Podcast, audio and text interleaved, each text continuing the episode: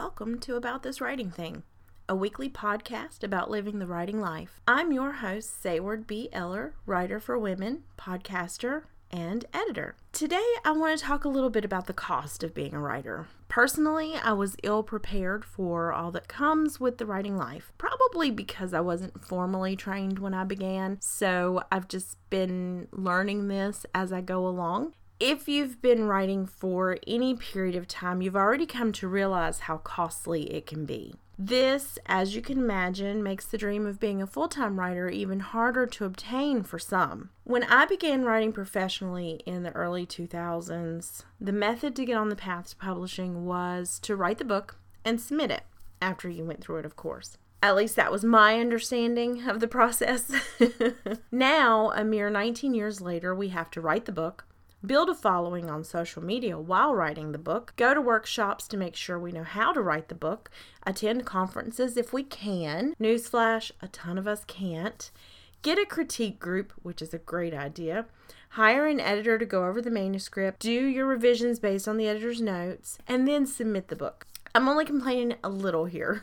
when you factor in the process for self publishing, gets even more expensive. This is understandable though, since all responsibilities for publishing fall on the author when it's indie publishing. Not taking into account all the costs involved with publishing, let's just look at the hidden costs to being a writer. A few weeks ago, I attended a Q&A hosted by the amazing Jane Friedman. If you don't know her, get familiar. She is the authority on the business of writing. She doesn't write fiction, she writes about the business of being a writer. She's a fantastic literary citizen in that sense that she is here to help writers navigate the waters of the business side because so often we're focused on the creative side and when we get to the business side of it it's just very overwhelming and I have actually had to deal with that this year because now even though I've independently published in the past I really had no idea what I was doing and so it has been a little bit overwhelming for me to really think about branding and really think about all of these things that come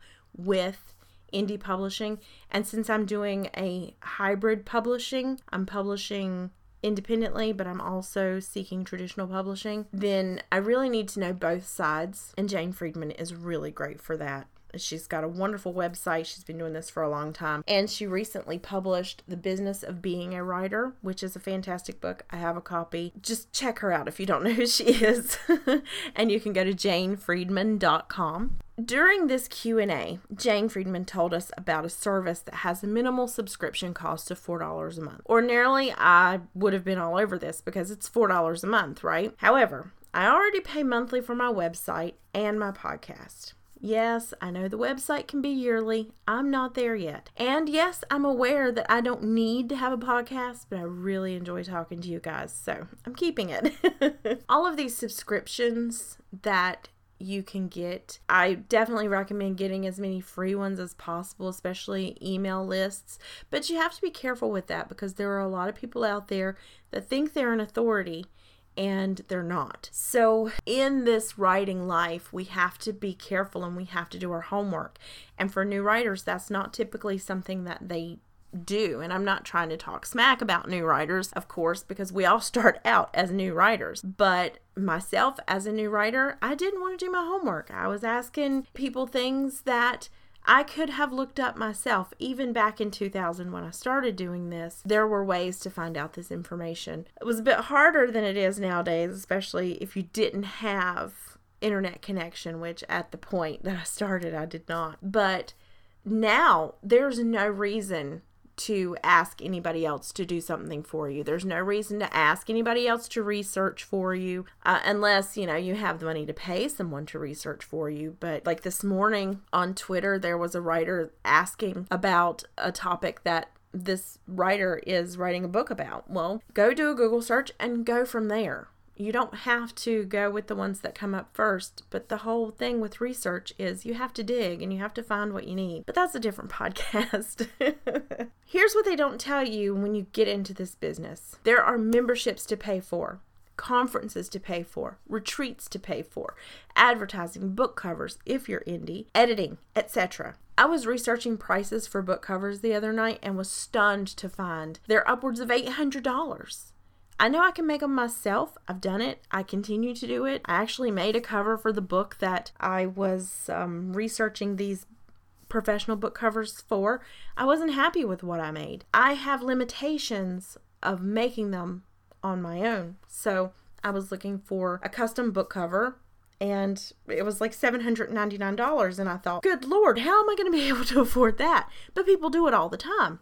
In fact when you when you listen to an indie author someone who is publishing steadily i prefer to listen to people who are publishing one to two books a year but there are a couple of really professional indie writers that i watch their videos and i listen to their podcasts that they're publishing numerous titles per year, but they're doing it the right way. They have their editor that they pay, they have their professional book covers, but they're doing this because they are making they're making money. And in the beginning they weren't. So it's important to it's important to always remember that there's always a beginning and when you see someone who has published 15 to 30 books and they are telling you that you really need a book cover, that you really need a professional book cover, they are telling you that this is the best way, but they're not telling you that you need to go out and take a loan out against your car or whatever. I don't know how that works, but they're not telling you to go out and put yourself into a bad position so that you can get a book cover because there's so much more that goes into indie publishing, especially than just book covers. But I know I don't. If you're listening to me, I probably don't need to tell you that. Getting back to the topic at hand. So I found this book cover place, $800. And I know I can make them myself, but I want people to buy this book. And despite what we want to tell ourselves, our books are very much judged by their covers. If it looks amateurish, chances are the reader who is looking at your book to purchase, if your cover looks like you didn't put any effort into it, then they might think that you did the same thing with your writing. So you might not get that sale that you would have gotten if you had a professional looking cover. So this is another cost. All these costs can be very problematic for writers who who are barely making enough at day jobs to scrape by. If you don't have the money to hire an editor, you're going to have problems no matter which type of publishing you're pursuing, traditional or indie. Unfortunately, I have been there for many years that I did not want to take money out of my household to put into this because we all know it's pretty much a lottery. So you're not guaranteed to recoup that money that you put into your book cover or your editorial services. And I as an editor, I am not trying to say it would be really, really foolish for me to tell you don't get an editor because really that's the best way to go. Certainly, have your critique groups, they need to look at it first. But most certainly, we nowadays, nowadays, especially with the way that the publishing world is at this point, we really need to submit the most polished manuscript that we can so that we have a better chance of being selected. what I'm trying to say is we have to put money into this if we plan to make it anywhere, honestly. With the state of publishing as it is, we should be submitting our most polished manuscripts to agents and editors. If we're submitting stuff that they're going to have to spend an overwhelming amount of time editing and making it readable, then we're not likely to be picked up by that agent or editor.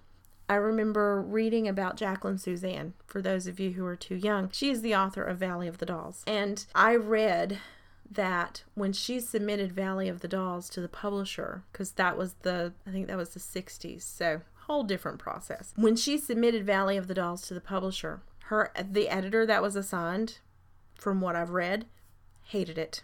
Did not want to deal with it. It took seven weeks of extensive editing, and from what I can understand, they had to be, um, what is it called? Sequestered, maybe? They had to go to, um, they had to just be the editor and Jacqueline because there were so many edits that needed to be made for it to be readable. Of course, I'm not taking anything away from Jacqueline Susann because she is someone who had a tenacity that you really need to have in this business even now. So I would never take anything away from her. But these are the things that you read as you're reading uh, biographies and, and interviews and things like that about writers who have been very successful. Well, Jacqueline Susann, I don't know Actually, no, I can't say that because There was that dreadful book series that was so popular a few years ago.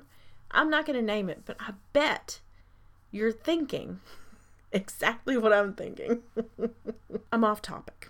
I'm going to reel it back in. So you're going to have problems no matter which type of publishing you're you're pursuing, traditional or indie. Currently, I am a member of two organizations. I pay to be part of the Women Fiction Writers Association and the Authors Guild. Both are wonderful groups that I will move the earth to stay a part of. Next month, I'm planning to join at least two more. I'd like to join the Association of Writers and Writing Programs the AWP, and I'd like to join the North Carolina Writers Network because, of course, I live in North Carolina. I'd also like to join the Editorial Freelancers Association, the EFA, but that's going to push my membership cost, my yearly membership cost, to $300. For someone working from home with zero income coming in, that's a lot of money. Of course, you don't need to be part of writing organizations to be a writer, but these groups offer workshops, classes, retreats, etc. at discounted prices or free that are exclusive to their members. I mean, for example, since joining the Women's Fiction Writers Association, I have attended several online workshops and webinars, and I only paid about $10 for each. In the early summer, I participated in a pitch event that was free, and it was to perfect my elevator pitch. I spent a full week online with other members and published authors perfecting the pitch for my book. So these programs are invaluable for writers, and that's why there are two things that I I think a writer absolutely needs. You need a critique group and you need a writing group. And sometimes those come together. Uh, I lead a writing group, a local writing group, and in 2014, a few of the members I gathered a few of the members and we made a critique group. It's defunct now, but um, sometimes a critique group and a writing group come hand in hand. Other times, like my current life, I have critique partners that I work with and I'm also a member of a couple of organizations. These organizations allow you to be connected to all types of writers, writers on your own level, mid-listers, international bestsellers, and if you can get discounts to these conferences, I think it's totally worth it. If you can swing it, because I know so many of us can't. But if you can swing it, I think it's totally worth it to be part of these writing organizations at least one so that way you can you know you, you have to find the best one. I joined women's fiction writers association first because i write women's fiction and i wanted to have that resource that is specific to my genre. I joined the authors guild because it offers so many great things on a professional level for writers. They offer i just i can't even i didn't even write down everything they offer. There's just so much. But they offer website building. They offer insurance. They offer um, legal services. The authors guild is amazing on a whole different level than the writers, the Women Fiction Writers Association. And I don't want to go on and on about it, but I do think that it's very important to at least look into these organizations. You don't have to join your organization to be a writer, but as I said before, but the programs that they offer are invaluable for us. Why? Because we should always be working to improve our craft. And you don't have to be a part of an organization to find these programs. There are plenty of free programs online. There are plenty of free writing advice vlogs online. If you go to YouTube and do um, hashtag AuthorTube, you're going to find tons of us on there talking about writing, talking, uh, giving you writing advice. If you do hashtag writing advice on AuthorTube, YouTube and even on Twitter if you do if you look at the writing community. Just you don't have to be part of writing organizations, but they're helpful.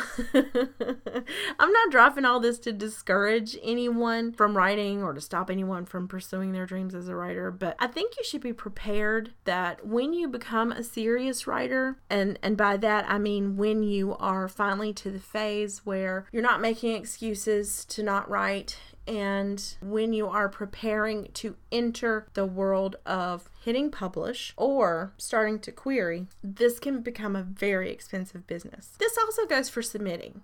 There are a number of literary magazines that charge a reading fee now when you submit. This is to help them cover the costs of the magazine and to keep it going. So I'm not complaining. I actually support them, especially since my own magazine, which is launching in spring of 2020, will be charging a small reading fee. The truth of the matter is, very few literary magazines are making money, their staff isn't being paid, and their readership is down. Unfortunately, submission sites like Submittable cost money. In order to offset the cost, some magazines have implemented these reading fees. It's usually only about three to five dollars. They do um, a lot of them are offering critiquing services now for twenty five to forty dollars. This is yet another hidden cost of being a writer. And maybe I shouldn't say hidden, maybe uh, because if you're researching like you should be, I'm just not.